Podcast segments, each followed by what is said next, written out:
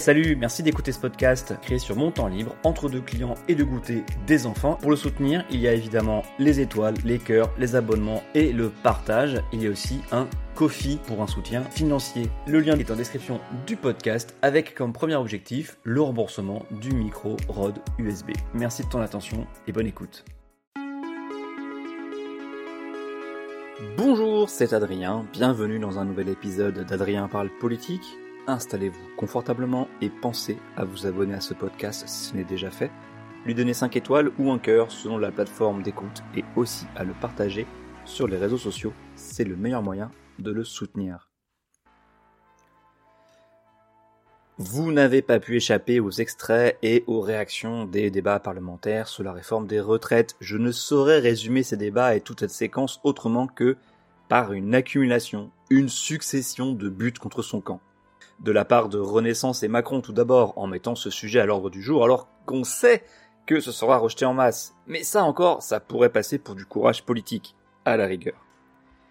Mais en plus de cette obstination à imposer ce sujet, c'est via un certain vécu législatif très contraint, le PLFSS, le PLFSS, rectificatif, donc PLFRSS, ce qui rend les délais beaucoup trop courts. Et après, ils expriment la demande de respecter le débat parlementaire qui a été tronqué au préalable. Je ne m'exprimerai pas plus dessus car je ne suis pas un spécialiste du fonctionnement parlementaire, je ne fais que répéter ce que j'ai lu là-dessus. Mais il y a autre chose, il y a aussi les outrances de l'opposition. Retenons-en deux. Thomas Porte, le nomade des partis PCF, Génération, Sandrine Rousseau et LFI actuellement, qui a posé fièrement sur Twitter avec le pied sur un ballon où est affichée la tête d'Olivier Dussopt. Il avait prévu le coup de l'avalanche de critiques puisque le tweet qui poste cette photo interdisait et interdit toujours les réponses, sauf aux abonnés. Ça n'a pas empêché le scandale évidemment, et même si la sanction de 15 jours d'exclusion dont il a écopé est sans doute trop forte, elle est la bienvenue. Le mot de trop toutefois a été prononcé par Aurélien Saintoul dans l'ambiance surchauffée par tous ces instants un petit peu chauds là. Aurélien Saintoul, député des Hauts-de-Seine, qui s'est emporté à propos de la suppression des CHSCT au profit d'une fusion au sein des CSE, les comités sociaux et économiques. Ce sont 150 orphelins, veuves en plus, et vous avez la responsabilité de ces choix politiques. Vous êtes un imposteur et un assassin. Le mot, l'insulte était si forte que même André Chassaigne, le président du groupe des communistes et apparentés, s'est fendu d'un rappel à l'ordre pour dire qu'il était choqué. Preuve que toute la gauche n'est pas prête à tomber dans les tréfonds du débat où souhaite tomber LFI et souhaiterait garder une certaine tenue républicaine. Au nom des députés du groupe de la gauche démocrate et républicaine, je tiens à dire à quel point nous sommes choqués par les propos qui ont été tenus et j'ajouterai à titre peut-être plus personnel que je me sens blessé, même humilié, je le dis. Je dis bien jamais, nos débats, nos arguments ne doivent dériver avec des insultes qui sont portées contre des membres de cette Assemblée et contre des membres du gouvernement. Le débat démocratique, c'est un échange d'idées, c'est pas un échange d'insultes. Finalement, Aurélien Saintoul s'est excusé et tout est rentré dans l'ordre après l'accusé de réception glaciale et très formelle d'Olivier Dussopt. J'ai eu, il y a quelques instants à ce micro, des mots que l'émotion et l'emportement m'ont fait mal choisir et qui sont déplacés. Je souhaite évidemment les retirer et adresser des excuses publiques au ministre et je me tiens à sa disposition pour avoir un échange plus personnel et lui présenter à nouveau mes excuses. J'entends vos excuses, mais vous comprendrez qu'être traité d'assassin ne se pardonne pas. Par contre, ces excuses ont un mérite, c'est qu'elles permettent au débat de continuer et c'est mon seul souhait. J'ai parlé des oppositions au pluriel, mais j'aurais dû me limiter à LFI, en fait, car c'est de ces députés que viennent les plus grandes démonstrations de violence verbale ou symbolique. En réponse à cela et à d'autres, que font les députés Renaissance ? Ils portent une accusation très grave qui rappelle les heures les plus sombres de l'histoire, la délation, car des députés insoumis publient sur leur compte Twitter la liste des votes sur certains sujets, comme le repas à 1€ au Crous. Au cas où vous ne le sauriez pas, ces votes et ces listes sont publics de base sur le site de l'Assemblée nationale, assemblée-nationale.fr, et c'est pareil pour le Sénat, ou le Parlement européen. C'est tout à fait normal de savoir ce que vote son ou sa députée, c'est son rôle d'assumer ses positions, ça s'appelle la politique et l'idéologie. Critiquer la simple publication de listes de vote déjà publiques, c'est ridicule.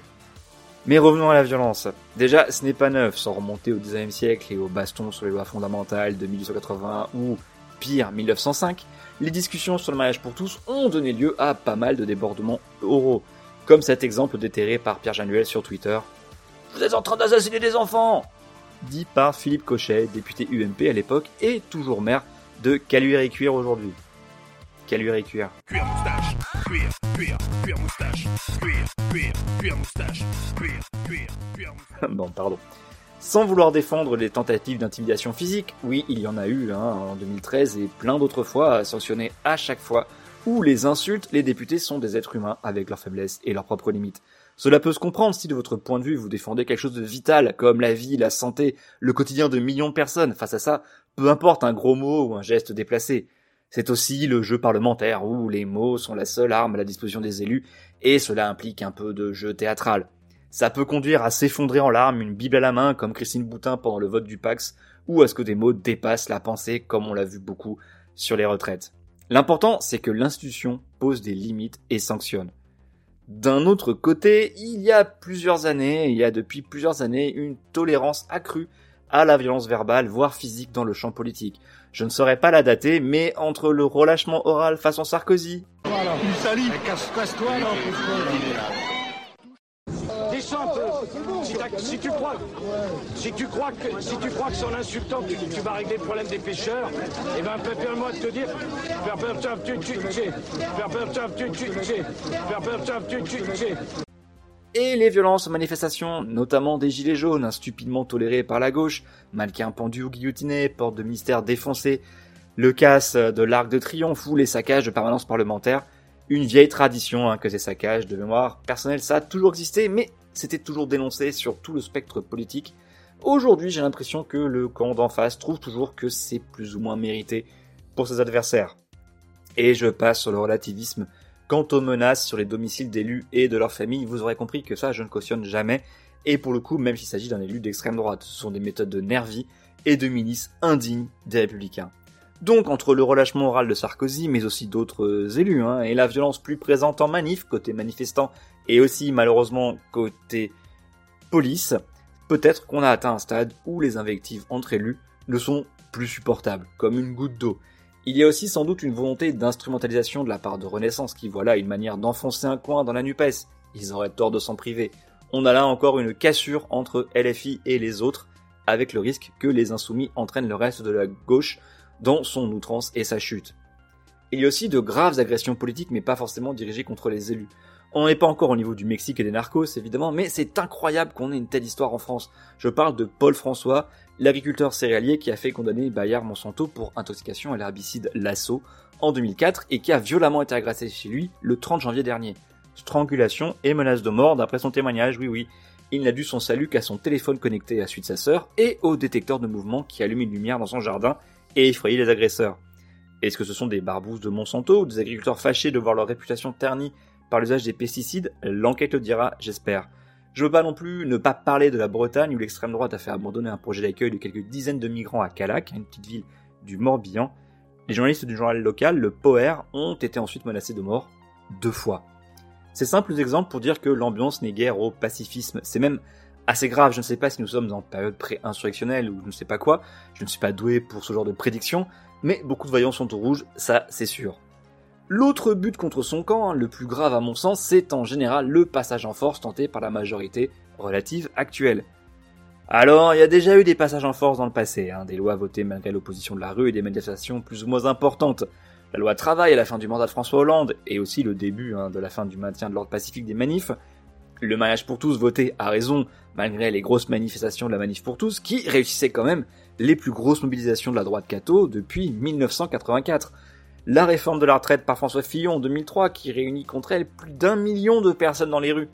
La signature de la CFDT en faveur de cette réforme a d'ailleurs affaibli considérablement et durablement le capital de la CFDT auprès du reste de la gauche et des autres syndicats.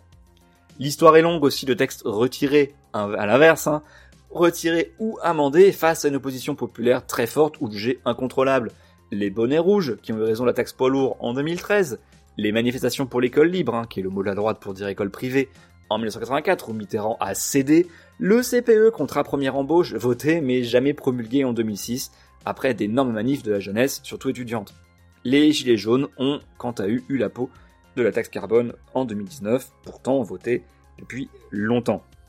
Donc ce n'est pas parce que vous avez été élu une fois lors d'un scrutin que vous pouvez faire n'importe quoi, n'importe quand, n'importe comment, quelle que soit la légitimité du scrutin, sa participation ou votre score de victoire. Gouverner, c'est aussi, heureusement et hélas, selon le point de vue adopté, veiller à ne pas froisser de trop grande partie de la population, car on ne gouverne pas seulement pour les gens qui nous ont élus, mais pour tout le monde. Mais en quoi serait-ce différent des autres précédents et passages en force ? Ce qui différencie les passages en force cités plus tôt et celui qui risque d'arriver, c'est le contexte. Dans l'histoire récente, ou arrêtez-moi si je me trompe, aucune de ces réformes n'a pris place avec une inflation à 6 ou 7% de moyenne, 14% pour les produits alimentaires, une sortie de pandémie avec toutes les restrictions qui allaient avec, et une guerre d'invasion sur le sol européen et le soutien militaire et financier aux pays alliés qui va avec, sans parler de la question climatique et ses dérivés, comme le manque d'eau, la biodiversité en chute ou le recul du trait de côte qui commence enfin à faire son trou dans les sujets médiatiques et politiques qui comptent. J'espère que je ne me fais pas trop d'illusions quand même. Sans croire que les décennies précédentes étaient insouciantes non plus. Quand je dis ça, je pense toujours à chaque fois que l'auteur des lignes confond l'insouciance de son enfance avec celle de l'époque. Mais nous sommes entrés là, maintenant, là, dans une période de grande incertitude où les promesses de paix par le commerce des années 90 et 2000 ne se sont pas concrétisées et le retour d'affrontements de blocs au niveau mondial. Tout ça sur fond de crise climatique. Ça va pas, quoi. Peut-être faut-il modifier notre système de retraite, le réformer pour assurer son avenir, changer son équilibrage. Mais le faire contre 100% des syndicats, c'est à mon avis une très mauvaise idée. J'entends et je dis que ce serait pour préserver l'image du réformateur de Macron, mais franchement, si c'est vrai, c'est petit, parce que mais qu'est-ce qu'on s'en fiche ? Risquer une fracture sociale et démocratique aussi énorme et générer un ressenti colossal, fruit de l'accumulation de décisions politiques qui alimentent un sentiment de déclassement depuis des années, risquer une telle fracture pour laisser une trace de réformateur dans l'histoire ? Sérieusement ? Pour m'autociter un peu, je disais à peu près dans l'épisode La gauche est de retour. Quelles sont les perspectives de cette opposition à la réforme ? Je n'en sais rien. Le passage en force avec le 49-3, le 47-1, ou simplement la complicité du groupe Les Républicains à qui la majorité 7-2-3 trucs sur les carrières longues. Malgré les énormes mobilisations de ces dernières semaines, le passage en force peut aussi générer du désespoir au sein de la population, conduisant au désengagement politique ou au vote révolutionnaire, c'est-à-dire dans le contexte actuel, le vote RN. Ce vote pour le Rassemblement National constituerait un débouché politique logique puisque l'obstruction menée par la gauche n'aurait servi à rien. De plus, la gauche, LFI en tête, se serait doublement décrédibilisée. D'un côté, à cause de son inefficacité à éviter la réforme des retraites, et de l'autre, par ses gesticulations qui abîment la démocratie et le travail parlementaire. Le RN aussi abîme la démocratie, mais il le fait poliment, en souriant, avec des cravates bien nouées et des chemises bien repassées. C'est un respect de surface pour la République et son décorum. Bien sûr, un bon militant de la vraie gauche n'est pas dupe de l'entourloupe, mais pour une part non négligeable de la population, ça compte.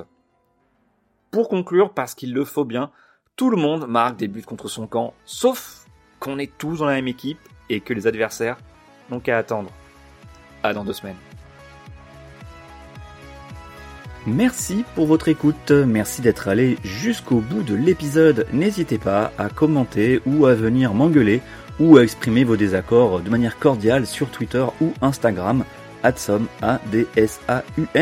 Mes DM sont ouverts, venez vous y glisser.